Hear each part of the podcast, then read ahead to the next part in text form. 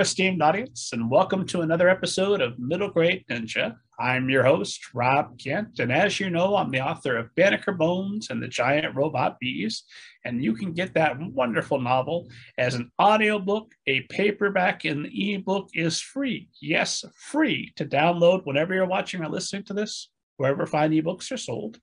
Uh, under the super secret pen name Robert Kent, I've written some novels for older readers. Uh, more information about those, as well as thousands of interviews with authors, literary agents, editors, PR professionals, all the world's best people available for you, along with the back catalog of this show at middlegradeninja.com. Uh, couldn't be more thrilled our cup runneth over uh, on this particular episode, first episode of 2022, esteemed audience, and we're starting off right we have three extraordinary guests. We're going to be joined by Adama Bah, we're going to be joined by Freshta Tori Jan, and Salvador Gomez Colon. Welcome, everyone. So thrilled you made time for Middle Grade Ninja. So, regular listeners of the show know that I never summarize anyone else's biography or anyone else's book. Why would I make you sit there painfully struggling to listen to me uh, make a mess of both of those things? Uh, and I'm going to go in the order uh, that your publicist sent me your names, only fair way to do it. Uh, and so, Adama, I'm going to ask you to go first and give us a uh, give a esteemed audience an overview of your background. Hi, my name is Adama Bah. I grew up in Harlem and I am from New York City, currently live in the Bronx. Um, but yeah, that's a little bit about me. Uh, and then Salvador, you're next on the publicist list. So, hi everyone. Uh, thank you, Rob. I'm Salvador Gomez Colon. I'm a 19 year old climate resilience advocate from San Juan, Puerto Rico, born and raised on the island. Uh, I'm the founder of Light and Hope for Puerto Rico, which is an initiative that I created after Hurricane Maria hit Puerto Rico in 2017. And I'm the author of Hurricane My Story of Resilience, and currently an undergrad here at Yale. Ah, and then Freshta. Hi guys, I'm Freshta and I'm from Afghanistan. I'm a community activist and an entrepreneur and an author. And I'm so glad to be here today. Thank you guys. And Freshta, I'm going to ask you to go ahead and tell us about the I, Witness series that we're here to talk about. Yeah, it's a series where, um, you know, a few of us activists from around the globe, we're sharing our stories of everything that we have overcome and the many goals that we have, not only in, for improving our own communities, but how we can help um, each other and get the unheard social issues, um, you know, heard on a bigger scale to the right leaders, to our, you know, peers and the younger generation, the generations um, younger than us, so that they can also grow up to be informed, but then also make the right changes as needed. Ah, and while we're uh, with you, why don't you go ahead and tell us about your book, which just released here on January 11th, wink, wink, uh, My Story of Persecution. I'm sorry, Courage, colon, My Story of Persecution. Yeah, um, so I was so um, honored to be part of this series. And this was a story that I had been wanting to share for a very long time. Um, this is very close to my heart and just with everything that's uh, happened in my country in August and the Taliban taking over again, there were a lot of issues that the world didn't know, on top of just knowing that, yeah, Afghanistan has been dominated by terrorism for over two decades. There was this one issue of, you know, the genocide that's happening against my ethnic group that the world does not know about, despite how involved the international world is in my country and has been for centuries. And, you know, as Hazaras, we are not only native, uh, the native ethnic group in the country, um, we are also now the minority. We went from being the majority from about 67% of the national population to now under 7%.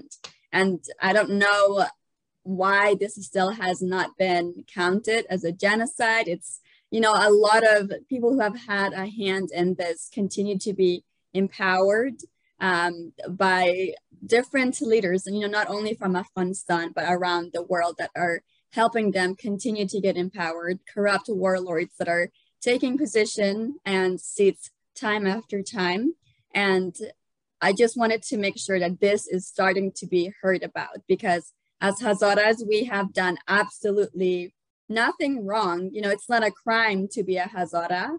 And the only comparison that I can make, and this is probably not even um, right of me to say, but you know, a lot of the oppression that happened to uh, the, our African American community, to our Native American community, are and even you know during the Holocaust, these are very similar things that are happening to Hazaras even today. You know, Hazaras are being hung upside down, and you know they're they are literally being um, persecuted in broad daylight. I remember in, when I was in fourth grade, all these Hazara communities were being attacked. And there were so many Hazara families trying to protest this, but the government continued to push them away. They silenced them. They made sure that they were intentionally barred from getting any access to even electricity. You know, this was, you know, all of these systemic racism and systemic barriers that were being intentionally created by the Afghan government. But then on top of that, other powers that were helping them make that a possibility. Uh, and then um, we're gonna come back. I've got lots of follow-up questions on that, but uh, for our uh, our overview, uh, Salvador, why don't you tell us about Hurricane: My Story of Resilience? So, Hurricane: My Story of Resilience uh, tells well my story of of living through uh, Hurricane Maria and the period after in which I founded Light and Hope for Puerto Rico. So it narrates uh, not only my experience of going through the hurricane and, and, how it felt, you know, you know, sharing the, the the sort of what I was seeing, what I was feeling during the hurricane itself and the days after, but also the process of of you know first envisioning and then creating and bringing to life a humanitarian initiative like Light and Hope for Puerto Rico. So it's it's it's a two part narrative encompassed in one. It's it's a story not only of of a watershed moment in my life, but also what I did with that experience. Uh, and then, uh, Adama, what does esteemed audience need to know about Accused, My Story of Injustice? Sure. Um, so, Accused is my story. Um, of what happened to me after 9-11 so after 9-11 a lot of muslims were being rounded up mostly undocumented males were being rounded up i was the first minor female to be detained and accused of terrorism after 9-11 in new york city so this my book goes into details about my interrogation it's something even though i advocate now and I often tell my story, but I never went into details about that story. And so this is why that book is very important because for the first time, obviously I couldn't fit everything in the book, but the most important parts are in that book. And Adama, who is the ideal reader for this book? So anybody, to be honest with you, I think, you know, I I'm 33 now, and a lot of the things that I advocate for now are things that people in the 80s advocated for. And so things haven't really changed. so this book is for any generation because the only way we can have positive change is by allowing those that are impacted to be part of that change, uh, you know, to make those changes, to be at the table. Um, but until we have that, we're going to have the same cycle and circle of trauma that's being inflicted on communities of color. And Salvador, is there an ideal reader for your book? I think I think Adama's answer about her book is, is pretty spot on. I'd say about my book as well. I think that uh, while the I, Witness series books are are written in, in a style that's geared for, geared for middle grade readers, and that just means that the language is very accessible. Um, I think that uh, I, I'd say that also my, my story is is timeless in the sense that it doesn't just you know appeal to to young people, really anyone uh, who wants a, a, a, perspective on what it's like to live in a climate vulnerable community, in a community, you know, uh, facing multiple hazards a year of natural disasters.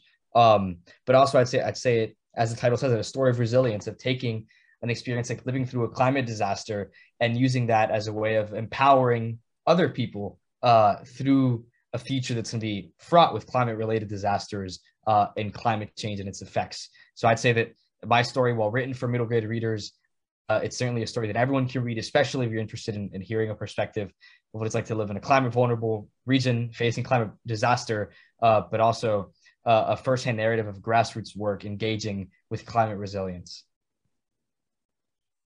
Uh, Freshta, have you got a specific reader in mind for your for your book? Um, I think they both did a great job of summing that up, and you know I have to agree with everything that they said. Although this was supposed to meant for a younger audience, this is really accessible to everyone because the content that we're sharing in these stories are you know real social issues that are affecting large communities and there are a lot of people you know whether you're young whether you're old you know it doesn't matter where you are in the age range this is for you and this is to um, you know share somebody else's journey with you and see how you can join that fight um, in, in improving society. So we're talking about um, you know, some, some heavy real real world stuff specifically aimed at a younger audience. And, and so i'm fascinated to, to know and Freshta we'll start with you um, when you're talking about um, genocide when you're talking about it i know your family members face kidnappings and daily murder attempts uh, on, the, on the bus on the way to school just just all around. When you're talking about uh, uh, about the taliban how do you phrase that or how do you how do you formulate that for younger readers without undercutting the, the dark truth that they need to be aware of to understand the situation? Yeah you know that's something that i've had a very um, internal conflict with because you know i want to be sensitive to um, you know their age and their background but at the same time you know there are a lot of young children like my own you know family members my nieces and my nephew ages from you know 3 to 11 that are experiencing these things right now. Um so you know part of me is like no i want to educate them and i want to let them know real things that are happening to people around their age. Um at the same time i don't know where to make that a healthy line because when i interact with you know the, a group of young people. Um, i want to inform them as best i can while trying to give them details but still being sensitive to their understanding if that makes sense. So where where would you set which where would you draw the line? This is a question i'm going to ask all of you uh, but first just staying with you for a moment where would you draw the line? What would be something that might be um, too intense for younger readers? Yeah, um, you know, I would, I usually, you know, just tell, share with them like the, the things that would happen to you as a young Hazara girl if you went outside. Like if I wanted to play with a guy, they would usually be very mean and they would say very sexist things. Um, so, you know, those are things that I wouldn't mind sharing. But when it comes to like what happened when my siblings were kidnapped or you know the, the different um, strategies that were used to try to kill and murder my family and myself are those that are that I try to um, kind of verbalize differently or try to not share as much about to young readers. Well, and then uh, the same uh, question to you because you're dealing with you were um, 13 right after 9-11 and, and, and being openly um, treated badly. Um, it's maybe the, the tritest possible way to, to phrase that. How do you approach uh, that for younger readers? So off you know when i begin an event i always tell them listen my story is not easy. It's very traumatic. And listening to trauma can also cause trauma so I always open a room to listen. If you need to step out, let me know. If you need to do a check in with me after, let me know. Um, that's why it was very important for me in my book to mention seek help if you need if you need it. Um, you know, even though a lot of the people that we tell our stories to weren't there, they're they're placing their own image and they're placing their own scenario in their head. And again, this can cause trauma, it can cause fear because like all of us we're just victims and this just randomly happened to us and, and the as a black woman, when I tell my story to other young black girls, they're like, well, this could happen to me too. And I'm like, and that's an understandable fear. And that's why it's important to seek the help if you need it. Uh, in Salvador, um, something as uh, catastrophic as, as a hurricane, how, what details do you choose to share with young readers and what might you hold back to make it age appropriate? So I, I sort of, my writing process in, in choosing what to share and what not to share in, in Hurricane uh, I'd say that I shared 99% um, of my observations and my feelings. I think that one of the things that I wanted Hurricane to be um, and, and, be faithful to was my reflection of, of the emotions that I felt living through the hurricane, but also the sort of the the the lingering effects it had on my mindset and on my emotions, even even years after to this day, after nearly three years after Hurricane Maria. I'd say that um, in terms of what I chose to omit, I, I'm very I'm very frank about the observations I make about the you know the distributions that I that I did in different towns. You know when I saw you know houses just torn to shreds from winds and and and dead livestock and and um I mean unfortunately I even saw corpses uh, you know on, on, the ground and, and I'd say like in un, under debris and all that and I think that for obvious purposes, I think that uh, especially on on Adama's point of you know not re-traumatizing or initiating trauma, I think that there's there's details there that don't have to be shared. Um, you know, I, I, I think that it's it wouldn't be prudent of me to to share uh, the state of of a rotting living being. Um, I think that that's that's pretty pretty that's where you draw the line. But I but I think I'd say that I held nothing back certainly in, in my emotions and, sort of the you know the the vulnerability and and the loneliness and the despair that I felt. I'm faithful to it. I'm honest about it, and I think that that's part of what what makes my narrative uh useful and, and and I'd say like compelling to young readers is the fact that I'm able to do that uh, in a way that I hold nothing back. Read a, a quote about trauma, and I can't. Oh, it was uh, Adama, uh, who said that when you go through trauma, you think that the best way to heal is to forget it, but then you realize that the best way to heal is to address it. So, in the same line, how does addressing it help with that healing process? So for me, I really didn't have anybody to talk to. Um, I was fearful of taking therapy because uh, I was afraid that they were going to use that against me. I mean, they were accusing me of being a potential suicide bomber. I think the last thing I needed was to take therapy. um, so, you know, I, it, by doing a lot of these events and these podcasts that we're doing, I was able to share my story. And the more that I shared, the more I healed. And I healed because I released a lot of my anger out in my story. I'm not, I wouldn't tell my story angry or any, how I'm talking to is how I would tell my story. But I was able to look into those small details and say, wow, well, this is what happened to me and this is how I felt. But you know what? This is what I should have done different. I was able to reevaluate everything. Um, but it took me a long time to realize that staying silent is not the way. You have to talk. And once you talk, you put your story out there. You, you you send a wave of change. And at that moment, I didn't realize it. And now look, I'm here with a book.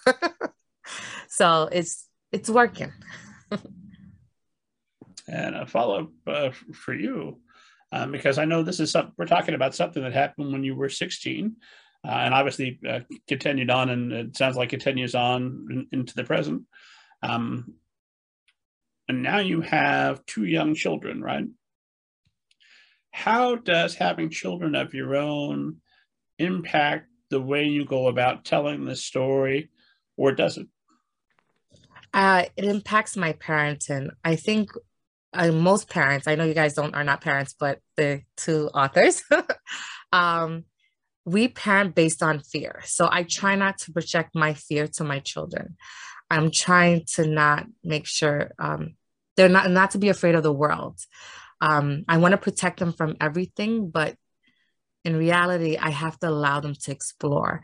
Um, my best way is they're too young to know my story. Um, they're only seven and six, but if they ever want to hear it, I want to be the one to tell them. But I feel like the world that we live in, people are going to tell them, oh, your mom wrote a book. So sooner or later, I have to sit with them and tell them that mommy wrote a book and this is what it's about. Um, but at the same time, it has to be age appropriate because their minds are young. Um, I'm for, you know, a child should be in their age bracket, like in their mind. They shouldn't be exposed to everything. so um, I just want to tell them in a healthy way. Does I hope that makes sense. Salvador, same uh, question to you. Have you found writing and sharing this story to help you with the trauma to process it? I'd say almost certainly. Uh, I think that after the sort of the, the year, bit over a year after Hurricane Maria and, and, and living through this and, and the work that I did and seeing what I did uh, in the communities that I that I work with, um, I struggled to to internalize and sort of to understand what I saw, and and a lot of it, you know, for a long time I just put it aside and put it to the back of my head, sort of like Adama was saying, just for trying to forget it and ignoring it, um, and ended up uh, sort of brewing and, and and sort of storming down on me. I I I I went I moved to boarding school after tenth grade, um, and it was New England so when winter came around and you know the sun starts setting at 4 p.m. and and it gets all gloomy and cold, seasonal affective disorder kicks in. Um, I started struggling a lot, sort of emotionally, but it was mostly I was sort of realizing that I never really processed what I felt and what I saw, and I tried to brush over it really quickly. And, and part of when I got into the nitty gritty of light and hope for Puerto Rico, it was sort of that was a dis- distraction for me, and I was every every waking hour that I did was either doing homework, what that was when school was back in order, or working on Light and Hope. And I never took a moment in, in a whole year to reckon with how I felt and understand my feelings and accept them to a degree. I also faced resistance, uh, obviously for different reasons, Adama, but to seek professional help. And it wasn't until like February of, of 19 that I went to a to a counselor in my school and I was like, you know, let's talk about how I feel. And it ended up being fantastic. I think that especially in Latino culture, um, or I guess in in for all males, eh, you know, male persons of color, I think there's a lot of stigma uh, for us men to to seek uh, professional help, especially with regards to like mental health. Um, and I have people in my own family tell me, "Oh, Sandra, what you're feeling is just it's just a, it's just a blip. You'll be you'll be fine. Just just wait. You don't need to talk to a to a to a to a psychiatrist or a counselor about it." Um, but I was like, "No, I think I need I need some help." Um, and I sought it out, and it was great. Um, and that visit that I had was excellent. Learned more about myself than I knew um, you know, 17 years prior. Um, and it was very, very uh, positive experience.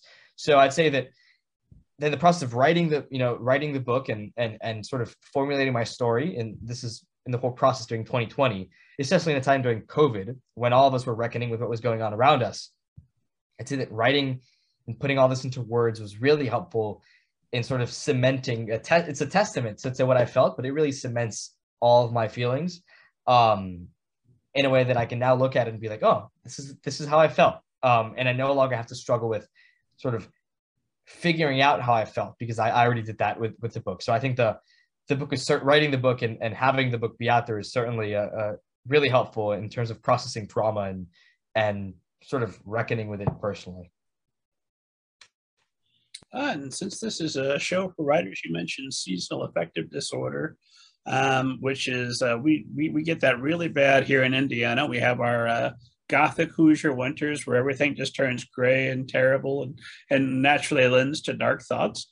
Uh, about twenty dollars on uh, the retailer of your site, you can go and you can get what's called a sad lamp, esteemed audience, uh, that will shine sunlight directly on you and at least help with that.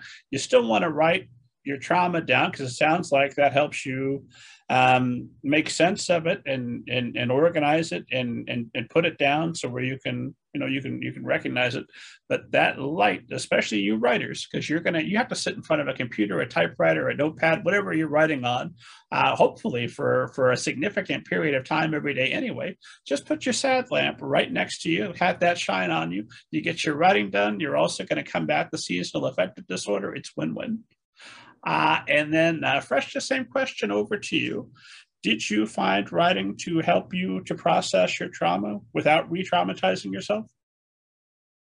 You know, for me, it was a very, very hard battle. Um, I felt like through writing this story, I was able to, you know, get out the voice like of my friends and my dad. You know, my my friends got shot and killed, like around the same time that I moved to the US. Um, and it's, I think, towards kind of towards the end of the book, um, I mentioned that. And then, you know, my father too, it was a very hard time. So because there, there was so much trauma I was dealing with, I, my memory had actually blocked a lot of my memories from like childhood, from my time in Afghanistan. So while I was writing this, I had to, you know, try really hard. I had to, you know, get a lot of therapy because it was kind of re-traumatizing but at the same time it was something that i wanted to do because to me it meant that i was continuing the fight for my friends for my father and all the sacrifices that he and my mom made for me to be able to get my education to fight for everyone else who had to face persecution who had to face oppression um, you know so i would say it was a little bit of both. It was healing but through it also there was a lot of trauma that was coming back that was um but at the same time you know it was helping me um deal with it in a way that i was able to share it with an audience and so that they're aware of issues that are happening. Um so for me it was traumatizing but in a sense also very healing did uh, sitting down and, and, and getting this out on, on the paper, did that help you um, to unblock those memories permanently now that they're they're accessible to you? Yeah, um, it does. You know, like there was for a big part of my life back at home, I was a shepherd, and my memory had like completely blocked a lot of those. But as we as I started like writing this book and you know talking with the different editors, I was able to um, just sit down and like start to find like remember things slowly, slowly and slowly. And um, and it was just so crazy to see like all of it coming together in this like big picture and um, things that I was afraid to share, afraid to want to remember. Um, but when I did remember and it all came back to me, I was like, you know, this is part of my story and this is what happened. And I can no longer be afraid of it preventing me from moving forward from you know helping everyone else. Uh, and you mentioned writing process which is the bread and butter of the the middle grade ninja show. We love writing process. Um, so adama let's uh, start with you what was the process that got you involved with this project and then what was your writing process like to, to complete your book um, I think Freshta and Salvador said it like it was very stressful. Um, the process, I just I remember just getting that email. Um, the my friend who did the documentary, or my former teacher who did the documentary on me, actually introduced me to the author and everyone. Uh, not the author, but the company. And um, they're like, "Hey, do you want to tell your story?" And I'm like, "Yeah, I'm not doing anything else. Sure." but I didn't understand what I was signing up for. um, like you both said, it was so traumatic because, like I said, I talk about my story often, but I haven't gone into details. So, talking about actually writing down about the officer that yelled at me or the officer that interrogated me, talking about the strip searches. But it's one thing about saying it and actually seeing it in words, and these are your words. And the reality of it, it was now that it's over, I'm I'm glad. It, but it felt like years, but it wasn't years.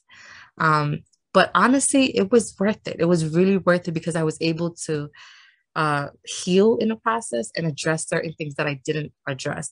And I remember things that I forgot about that I feel like helped a lot of people. Um, I often get people who come to me, well, this happened to me. Um, I've been getting a lot of border cases recently. Um, I advocate for immigration reform. So I have a lot of people who come from the border that are telling me their stories. It's pretty traumatic, but the fact that they trust me to tell them, you know, people can be very vulnerable, letting telling you all this information, but it's a blessing that they trust me. And it's because of the book, it's because of the documentary, it's because I'm out there talking. I don't want to say i have become the face of immigration reform, but it feels like it sometimes when they're just reaching out to you. Um, but yeah, I the writing process was hard in the sense of just emotionally, but in terms of writing, mm, it was okay. And plus, we had editors to help us with the grammar if we had any issues. Because I think you know, part of it I was writing with emotions. And then they're like, well, that doesn't make sense. And I'm like, but I was angry. but yeah, we had a lot of support throughout the way. Um, I don't know if you guys had the same, but I had a lot of support uh, throughout the way. And if you guys didn't, I did not say that. so don't go back and tell them. Are we talking you get up every day and you have a word count specific that you need to meet? Or what was the process of, of, of getting the, the actual the actual writing? How much writing are you doing? Did you write every day? Did you write just when you when you when you felt it? So I had part of my book already written. Um, so as we were halfway done, but I had to go back and add special uh, certain details. But we had a timeline for everything. Um, they needed it within a week or a month.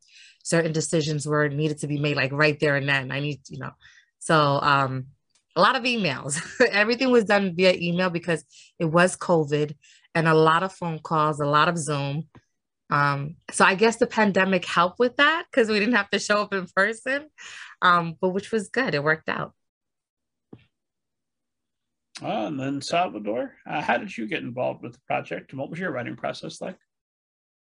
Yeah, so my involvement with the I, Witness series in this project uh, starts a, in 2018. Uh, so because of the work that I did in Puerto Rico with Light and Hope, uh, Dave Eggers and Amanda Uhle, who are series editors um, and dear mentors of mine, uh, a, they reached out to me in 2018 to be part of the inaugural International Congress of Youth Voices, uh, which brings together uh, 100 of the world's leading young activists and writers um, and puts brings together and puts in a summit um, in San Francisco in 2018 uh, for a weekend. And after I first engaged in the International Congress of Youth Voices, I stayed very much close in touch with Amanda and Dave. In 2018, we hosted our second International Congress of Youth Voices in San Juan, which is where I met Freshta in San Juan, Puerto Rico. Um, and when February, March of 2020 comes around, the pandemic just began. Um, a, Amanda reaches out to me and she's like, "Hey, Salvador, you know, we, we like we want to get you want to get a, a, better perspective of your story. Um, so would you mind like sitting down uh, for some phone interviews uh, for the next few months and just just talking with us?" And I was like, "Of course." I mean, I, I wasn't sure what the project was for, but um, I have a lot of faith and trust in Amanda and Dave, and I was like, "Of course." I mean, after what you done for me, of course, is the least I can do. So we did dozens of hours of interviews um, for many weeks uh, in March through April, May, June. Um, and all of a sudden, um, I'd say at the, at the end of this, it was, I, would say it's like, I think all of us share the, the sense of surprise, or at least in my case, Amanda tells me, well, awesome. Um, so we shared your story with Norton and they want you to write a book about it. And I was like, what? What?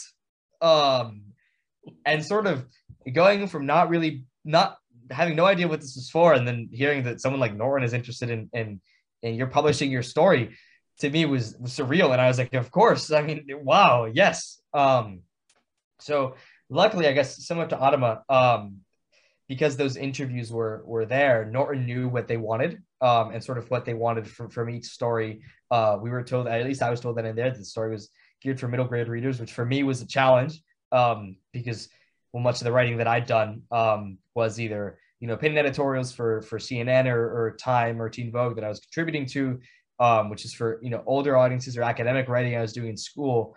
Um, so I remember a lot of the one of the most challenging things about the writing process in general was being concise with my language, being straightforward with my language, you know, not using many commas and semicolons and being, you know, using full stops, uh, which for me was was challenging, but um, it was definitely helped helped me improve my, you know, my my concision and also my ability to convey my emotions in, in a in a more straightforward manner that not only middle grade readers would understand, but also everyone would would be able to understand just uh, by reading it quickly. So the writing process, like also like Adama, you know, it'd be like okay, by the end of the month, we want uh, a, a quarter, three quarters of the manuscript, or like full manuscript, and then the editors would come back with comments and be like, hey, these are the comments we have.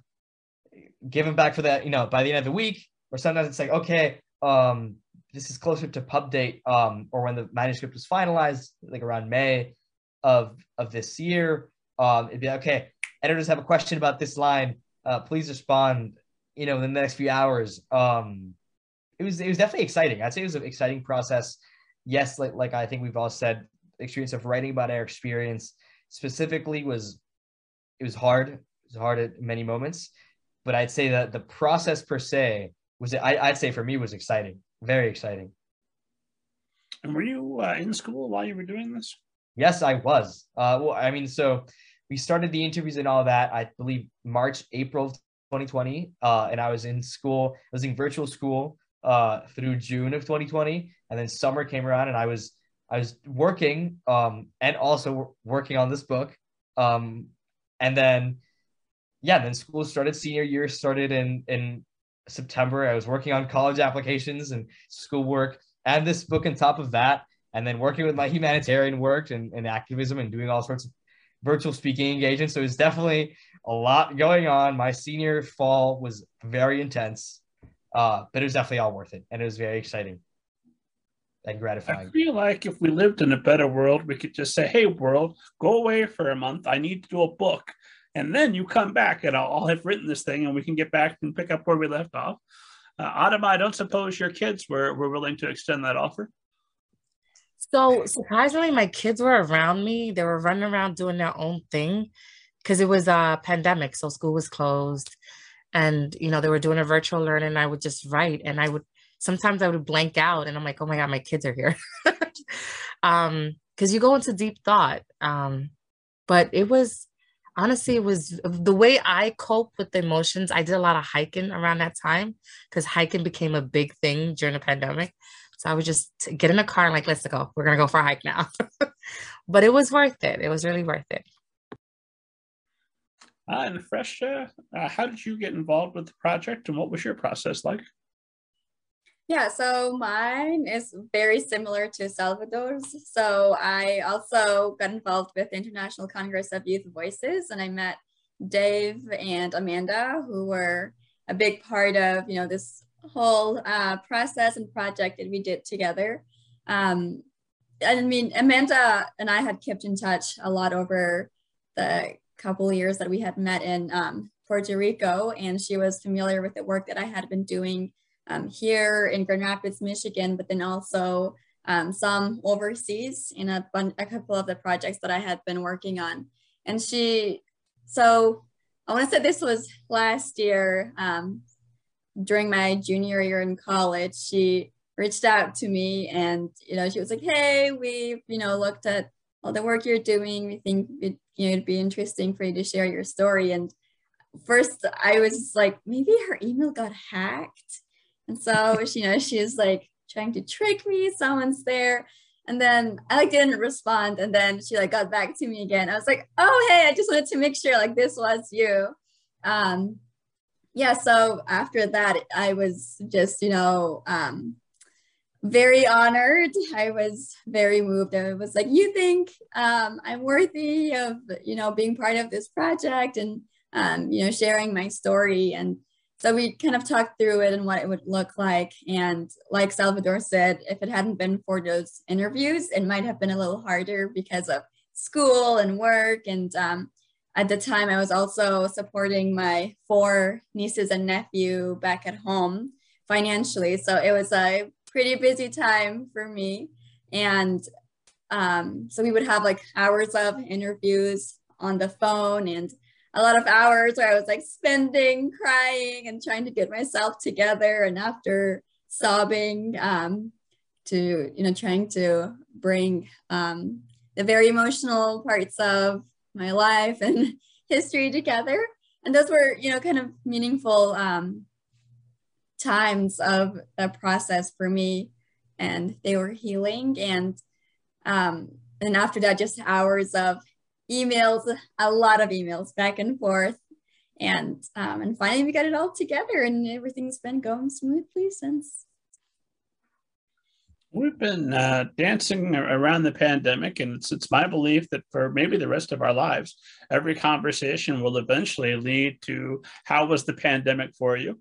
Um, so when I'm talking with with you guys, each part of this I, Witness series, where you're writing because you've witnessed already something um, extraordinarily uh, extraordinary and, and, and traumatic does that help put the pandemic in perspective to where okay this is this is historically bad but I've, I've I've I've been through bad before, and so this that helps me to keep this as an even keeler. Is it no protection whatsoever? The pandemic is uh, is, is still pretty bad. Uh, Fresh tube.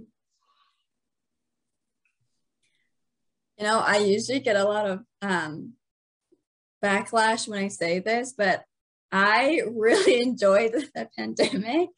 um, you know, so at the beginning of the pandemic, I, obviously it was very new to everyone. We all didn't know like what to expect. I was, I love being at school, so I love being in the dorm. I was very sad when we had to get off campus and then move back in. So I moved in um, with my host family, and then, um, and the pandemic was, you know, there was a lot happening, and that first week of the pandemic of the shutdown, I just kept watching the news, and it just always there was like this one um, topic that just kept coming up the entire time. And it was that on top of, you know, aside from the elderly, the homeless are the second vulnerable community um, that's being hit the hardest by the pandemic. And because all the homeless shelters were closed, they didn't have any access to food, bathing, anything for them to really survive, you know, and they would get a lot of their foods from these homeless shelters. And all of a sudden I was like, I have to do something because, you know, I had been previously homeless. So I know what that's like. And um, I remember that my host family had a big pile of like clothes that they were trying to take to Goodwill. And then I just started like sewing masks out of them, out of all the clothes. And then um, I was, I would just, you know, pass them around to the homeless in the community. And all these cars would stop by and they'd like just roll down the windows and be like, hey, can I get three? So then they just like tossed the money. And I was like, ah, this is so see for them. It's free. And then, um, and then I just started like getting a lot of people, you know, like they were reaching out like, hey, we heard you're doing this. And eventually it turned into a sewing business um, that's helping the refugees and homeless. And so, you know, but then at the same time, like the pandemic the pandemic was very, very busy for me because I was sewing all night and all day, just very, very long hours, but it was so worth it because I wanted to be there for a community that was so longing for help, for survival. And, you know, on top of that, I loved that I could be in seven different places, like within 30 seconds, you know, from this meeting to this meeting. I feel like you guys can probably relate, like when you're doing a lot of humanitarian work and you're an activist, like you are very, very busy. Um, you know, I didn't have to like keep flying. I didn't, my bag wasn't packed every weekend. So it was just, I was able to sit at my desk and do so many of my projects and do so many meetings from like across the country just from the same room that I was sewing in. Adama, I know you've been doing um, some similar activities uh, we were talking about before the show. So, how was your pandemic? Um, I don't want to say my pandemic was just like another part of history. Um, so I advocate for immigration reform, and the pandemic just exposed a lot of the disparities that were in this country. So I live in New York City. Um, so the homelessness, I agree with you, was really bad. Um, we were also at the Trump administration, who was like illegal, you know, talking bad about illegal immigrants and immigrants. So a lot of them were afraid to even come out the house. Um, before the pandemic, I was already doing food distribution, but never at a large scale. But during the pandemic, I was home. People were calling me like, I'm afraid to come out. Um, they might pick me up. They might arrest me. Can you please get me food? So I'm like, sure. I started just calling other organizations that I already work with. And they're like, yeah, come pick up food. And I would load up my little car. I do not know how I fit thousands of boxes in my car, but I was able to load up my car and just drive food around to people who really need it. But the, the thing about the immigrant community, like we are a network. So I would help five people today and they would tell five other people. And then that list just grew. And it was just like, I can't do this. We had over 75 volunteers. Um, we had central location in every borough and we would distribute food. Um, a lot of our funding came from the USDA, uh, from private organizations, but we were just feeding the community. Um, a lot of the people were also vulnerable with the elderly. Um, when we knocked on the doors, you know, everyone has a different story. Until you knock on that door and speak to them, you won't know their stories. So, yes, I have my own story, but there are a lot of people out there who have stories that they should write a book. And you know like i said i was writing my book at this time. I was very busy. My all my zoom calls were on my phone. I was literally out every single day of the pandemic. And it was it was hard but at the same time i didn't have the time to process the things that were going on because there were so many people that needed help and what made it more frustrating is that the people who were in charge in Congress, the president, they weren't making smart decisions. And we're on the ground doing the work, and we were not even, you know, the doctor so and so is going to be the hero, but my volunteers were the heroes. They were risking their lives every day and making sure people get food.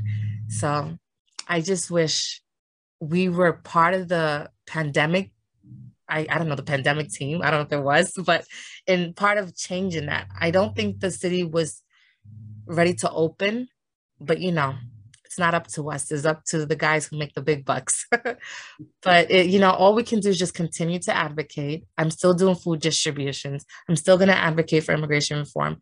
I'm still going to advocate for all those um, Muslims who are detained and not charged. Um, and who've just been harassed by NYPD, FBI, and CIA. That's all we can continue to do until we're heard. Uh, Salvador, over to you. How was your pandemic? So my pandemic um, was definitely interesting. Um, I'd say that there were a lot of things going on. It was the first time that um, I was back at home uh, for an extended period of time since going to boarding school, and my stepsisters were also uh, here at home. Um, and sort of we were all, at least in my house, the beginning we, we weren't used to spending extended times, extended extended periods of time with each other anymore. Um, so definitely there was some tension um, in the in the early days of the pandemic. Um, on top of that, I was also still in my junior year of high school, so I was doing virtual school, which is very strange. I mean, and you know, trying to get back to normal and and, and do work while there was this virus killing everyone around you. And at that point, you know, we had no idea. The virus is still new to us. It was killing people left and right, and we were all scared. We didn't know were fears of it, whether or not it was airborne or things like that. And they just, you know, my so my family and I did not leave our our apartment, um, not even to go out for a walk for 60 days since the lockdown. So it wasn't until around May, I forget the day, but some day around May when we felt comfortable enough to even take a walk outside. Um, so for those 60 days, I was in my house. Um, and I, I, I breathed no fresh, I mean, I opened the windows, but saw, saw, did not see the, you know, the, the real light of day.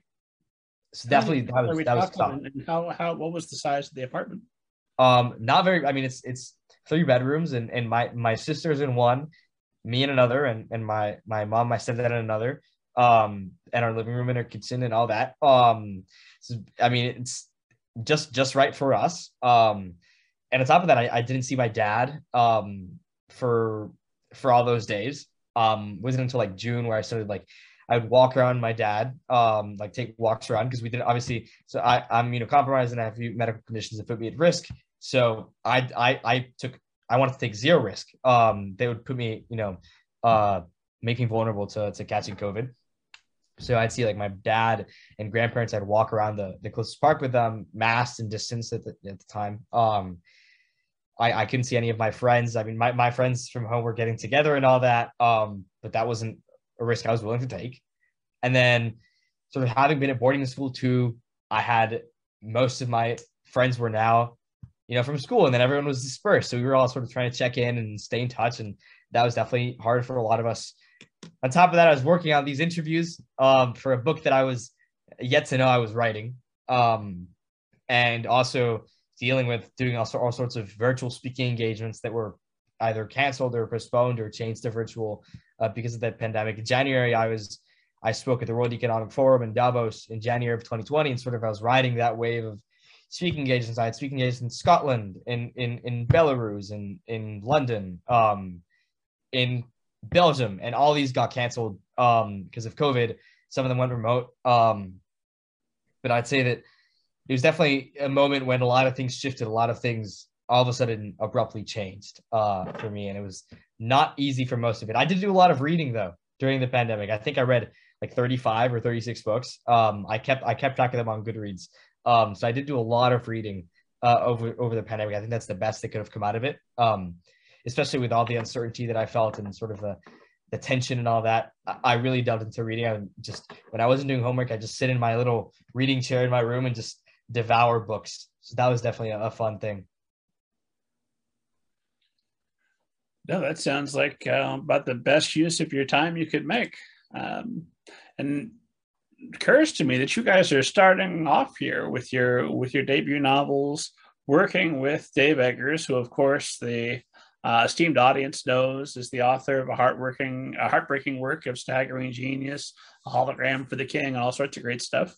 Um, have you caught the book bug? Are are you going to be one and done? Are you have you got ideas for future books? And might you ever think about uh, venturing into fiction as well? Salvador, we'll start with you. Uh, I think I'm definitely interested in in in continuing to write. I I'm not sure about fiction. Um, I don't think that's necessarily the strong suit that I currently see in me. Maybe it develops, maybe not. Um, but definitely have uh, a few ideas for for next works. Um, and I'm already in the process of sort of like formulating them and and and doing stuff. So hopefully, hopefully, Hurricane: My Story of Resilience is the first of of if not another many other books. Uh, Freshta, how about you? Have you caught the bug? The writing bug, not COVID. um, you know, I guess kind of similar to Salvador. I you know started doing a lot of writing like when I was around middle school, high school that I wanted to publish by you know early college, and that didn't really go through. So, um, but I definitely don't see courage being the last of it. I do hope to continue this work. Um, you know, being super interested in journalism, I kind of see that um, happening already. So um, I hope that this is just the first of many down the road. Well, fantastic. We'll all get together and do this again in a few years with your new books. Uh, and uh, Adama, how about you? Have you caught the writing bug? I, I don't know. I feel different. I don't think there's a part two to accuse. I mean, I just recently got my citizenship. So maybe if they do offer me, I can write a whole book about that ordeal, that seven year ordeal. Um, but I don't see, I, I do right now uh, for my kids. Um, I think it's important to leave writing, um, especially our words for the next generation. So I just write on the side just for them, but not for the world. so we'll see. Well, congratulations on your your citizenship. Can you give us just a little preview? If you were to write a book, what would you what would you want people to know about the process of obtaining your citizenship? Oh, I don't even know where to begin. I it was just as so I've been in the immigration system, in the immigration court, I should say, since I was 16. So for the last 16 years, I've been in court fighting to stay in the United States. Um, so I think the I would talk about all that ordeal from the beginning to the end because my book really talks about the the FBI and 9/11. Um, it touches a little about immigration, but not as much as I I you know I wish it did. But then again, I couldn't talk about my case because we filed a federal lawsuit, and it was still pending um, at the time I was writing this book. Um, but I did win, and now I'm an American citizen. Um, but I think I would start with that immigration ordeal and how to fight the immigration system and how to reform it. So I think you just gave me a book idea how to reform the immigration system. I'll be looking for my name to be featured prominently in the acknowledgments. uh, and then um, Adama, you have got this wonderful documentary uh, featuring you and featuring your family, which I was uh, watching part of earlier today. What's the name of that documentary for our esteemed audience to be checking it out right now? Sure, it's my name, Adama, A D A M A. And when you have a film like that that stars you, that stars your family, the total strangers have now seen the, you know, where, where, where, where um, your your parents sleep. I'm, I think at one point they're, they're, the camera's literally in their bedroom. How does that impact you? How does that impact them now that you're, you know, movie stars? I don't think we're movie stars yet. I think when Halle Berry starts playing me, then I could say I'm a movie star. but um, so a lot of people they ask about where is everyone now so they're surprised to know the little boy who's running naked in the movie he's 17 now and he's you know up to the ceiling tall. So they're like i can't believe it. I think a lot of people are like i feel like i grew up with your family. Um, i do post on social media like updates about my family. I think people are curious to know how we came you know out of this traumatic experience. Um, but most of them are always interested in my brother Abdul, um, who you'll see the documentary, who really held the camera. um, and they're interested to know who he is now and what, what he does. Um, and I usually just update them. Um, but I think it was important for them to see that. I think it was important for the world to see that because you're here painting me as this horrible person that's about to do horrible things and I'm showing you my bedroom and I'm showing you my siblings and my family and what we do and who we really are. So it's like changing the narrative. Well, at that point, I mean, the FBI had already been through everything that that you had out there, right? So you were already sort of living in the public sphere. You were just broadening it out by by making a documentary in a way, right? Yes. Um, again, our so when we first got arrested, our stories were plastered, but because we were minors, our name wasn't. But you know, the Muslim community is small, New York City is small. Eventually, people found out who I was. Um, so it was important for me to make sure that the world understands I'm not that person. It's very rare for people to, well, the community thinks that the FBI doesn't just walk up and accuse you but Black and Latino people of color, you know, who have history um, showing that they do get targeted and this is what they go through. They know what I went through. They know that I was innocent. But for other audience who've never experienced that kind of discrimination, for them is like, well, it's it's hard for them to believe that I was innocent, especially at a time where fear was being used. So it was important to have that film out and to have my narrative out now that you you're you're a citizen of the country, um, do you uh, feel that you are free to go about your life at this point? Are you still worried that uh, somebody somewhere is always watching you? If there's a, a truck parked across the street, there's maybe somebody with a microphone in it listening. How how do you feel? Do you feel that you're under surveillance as as we're speaking? I probably am, but at this point, I don't care. Um, I just hope that if I'm being mugged, they step in. I just don't care. I have nothing to hide. Um, I do know that I am being surveilled because every time I travel, I get that extra screening, or every time I come into the country, I get that extra screening. I'm constantly stopped by NYPD. I just recently was stopped in Indiana.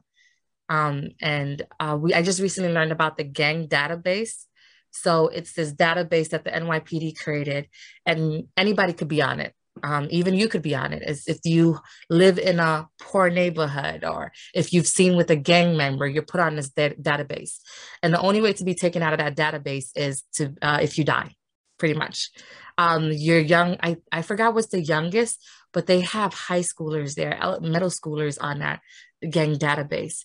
And I'm, and the attorneys and I were just talking that I might be on that database. And the only way to find out is to file a lawsuit, to file a, um, a FOIA, because I was on so many lists, but I wouldn't know until I filed a lawsuit. Like I was on a no fly list. I didn't know I was on a no fly list until I tried to fly. Um, my immigration case was uh, under CARRP. Um, I forgot what the acronym stands for, but it was extra review of my citizenship. But CARRP is another organization, another umbrella. So you won't know really what list you're on and what surveillance you're being on until you actually file a lawsuit, which is sad. But um, is the reality that we live in right now. But the more I talk about my story, the more that Salvador and Freshta talk about her story, the more we bring awareness to our situations and we change it. Um, that's the only thing we can do for now. Because I don't want my children to live the, the trauma that I've lived through. And if I can advocate more to change that, I would do that. Something I, would heard you say um, is that you were cautioning, you've got a video cautioning that we should not be referring to the January 6th mob as terrorists. Um, I'm not comfortable calling them tourists. Um, why shouldn't we call them terrorists, and what would be a better way to refer to them? So the reason why I had said that is because the history have shown they wanted to make new laws about domestic terrorism, but we already had laws for domestic terrorism. We have laws about terrorism in general. Um, as I said in my video, they found the laws to arrest me and accuse me of terrorism. If I had done what they have done, trust me, I would be under the jail right now. Um, but it was important because during the pandemic, a lot of my volunteers were Black Lives Matter protesters. And every morning I would hear their stories of what they went through during the protests, how they were tear gas, how they were hit by the police, different situations. Now, if that domestic terrorism to- um, law was applied or passed, guess who's going to suffer? Uh, peaceful protesters, people like myself who are advocating, we're going to be considered domestic terrorism. So it's it's not going to help. These laws only affect people of color. We already have the laws. They just have to use those laws. We just recently had a school shooter again. And what picture did they use? They used a, a, a picture of him in middle school praying. I, I don't understand. And again, we cannot, they are terrorists, but we cannot call them that because then they're going to use peaceful protesters as terrorists too.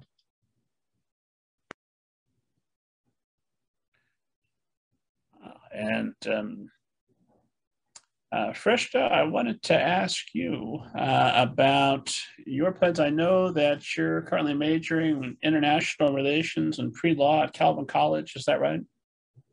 Yep. Mm-hmm.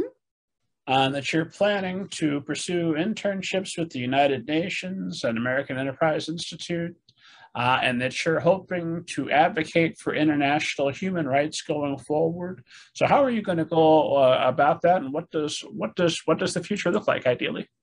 Yeah, um, right now I'm in the process of applying to law schools and um, trying to see where I can get a full ride because, like I mentioned earlier, I'm the financial supporter for my nieces and my nephew. So, um, and they recently got evacuated from Afghanistan so they just got to Michigan about two weeks ago. Um, so I hope to do, you know, all of those through going to law school. Um, you know, growing up in Afghanistan, our justice system was really non-existent. There was so much corruption happening, so many human rights abused every single day, and you know, all of it in the name of, you know, you know, everyone has different views of religion, but there were a lot of like religious heads in my community that was, you know, sexually assaulting women that were abusing every other system in so many ways. And yet, because they kept saying, yeah, you know, and they carried the name of Allah, everything would be fine, and they kept getting away with it. And that was something that I watched from a very young age, and it made me so angry. And I knew from age of seven that I was going to do something in the legal field. And so um, that's where in the process um, right now.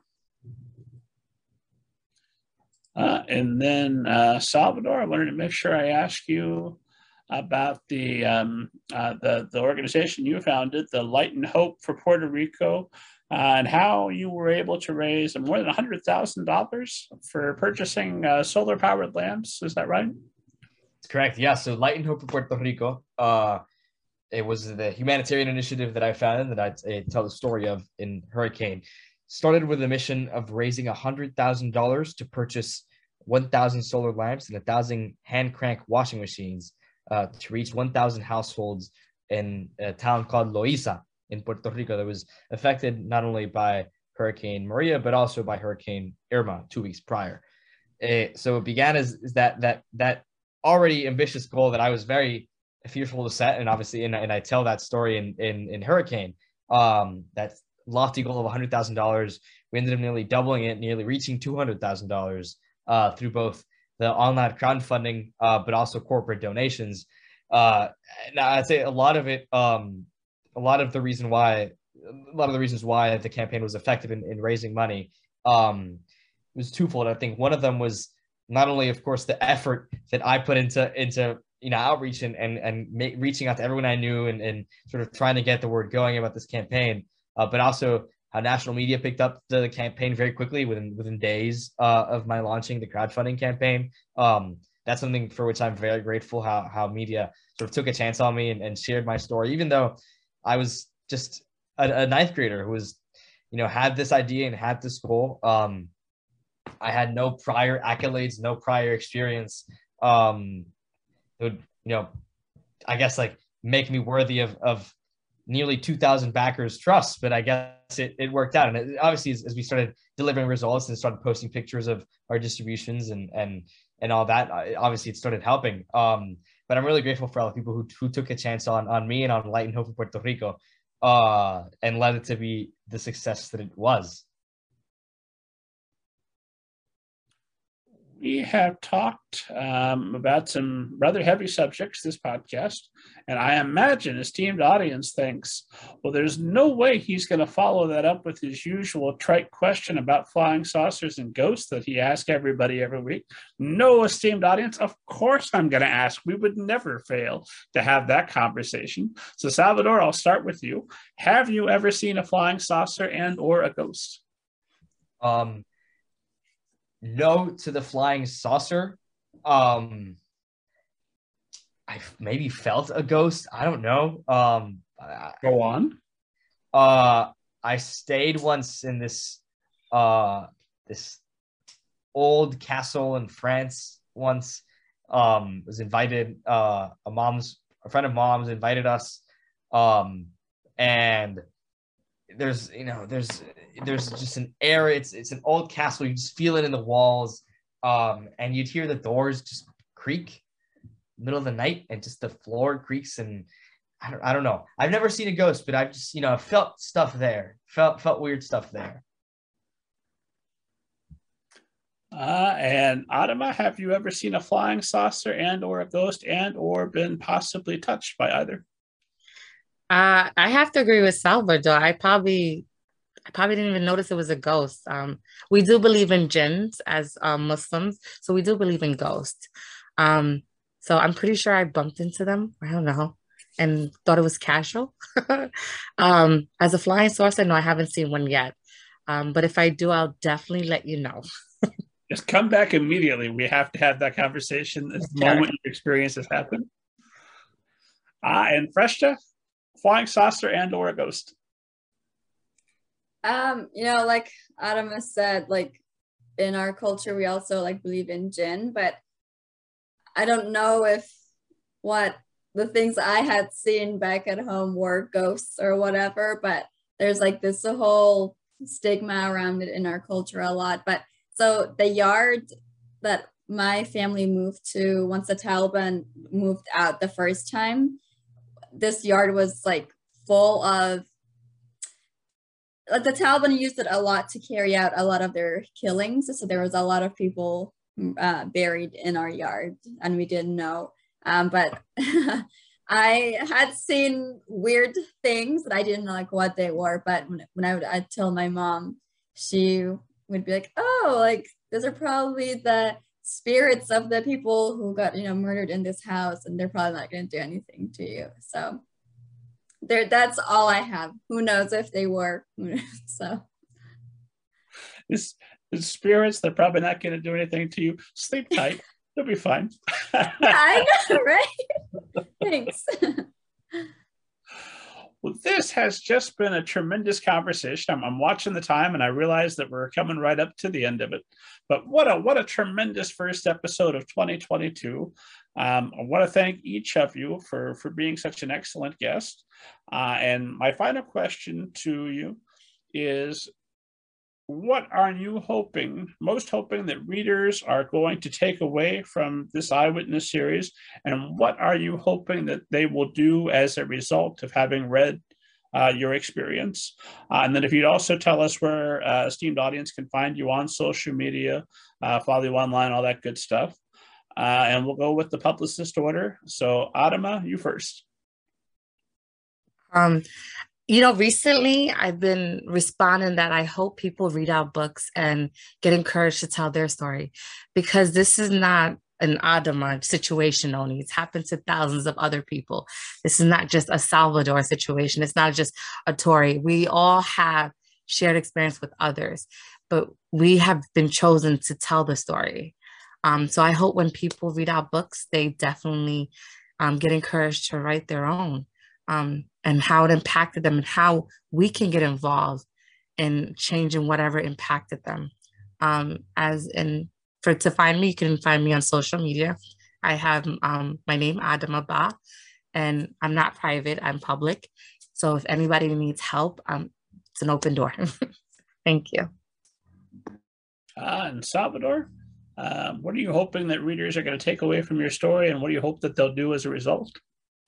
Yeah, so I, would say that um, for my story and, the I, Witness series in general, I'd say that I hope that uh, young readers or any reader for that matter really uh, reads our stories and, and understands that uh, the challenges they faced in their lives and the adversity they've faced is no reason why they should limit um, the impact they can have on others or hold back.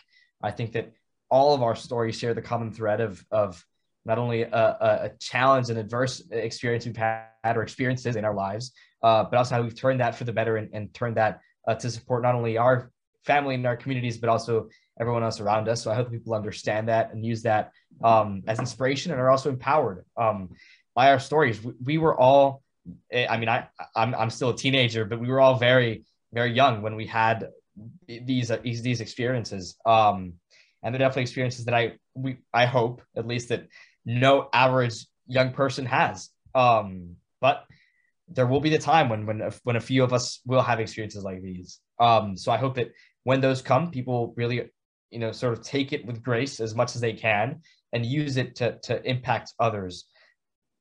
I guess on about social media, you can find me. You can go to my website, salvadorgomezcolon.com. Um, or you can uh, look me up on Twitter uh, and Instagram at, at S Gomez Colon. I am private on my Instagram, so unfortunately, I do not post public content on that. Um, but you can request me and, and we can talk and see if, if I accept you. Um, but I am public on Twitter though. I do promise that I have to be more active on Twitter. I'm not very active, uh, but I promise I will be more. Is there a website for Light and Hope? Uh, no, there is no website for Light and Hope, but you can find all information about it on my personal website and all other uh, a projects that I'm working on as well. Uh, and Freshta? Yeah, um, the main takeaway I want my audience to go with is how serious this issue is. Um, you know, we've had the Rwandan genocide that the world just kept brushing aside until it was way too late, and we don't want that to happen. So um, I would love for them to be more educated on this issue, but then also spread awareness. Um, you know, spreading awareness has been one of the most effective ways to bring, um, you know, attention to this issue that's happening, but then also raising leaders for them to take action. Um, so I would love for them to, um, you know, look into this issue further and see how serious this is and try to, um, you know, um, hold accountable everyone who has caused, has been a, you know, play a role in this. You can find me on Instagram at Freshta Tori Jan and on Facebook, Freshta Speaks. And you can also um, follow my advocacy page at Hazara Advocates USA. Thank you. And I want esteemed audience for you, if you are an educator or a librarian, to get copies of the I, Witness series. Put them in your schools, put them available where young people are going to read them. If you don't have any young people in your life, you read them. They're excellent books. You're going to be in good shape. Uh, as always, for more interviews with editors, agents, authors, all the world's best people, go to middlegradeninja.com. Download your free copy of Banneker Bones and the Giant Robot Bees. And you know what? If there's space on the shelves, put that in your schools too. Uh, and as always, God will that I'm alive. I'll see you next week.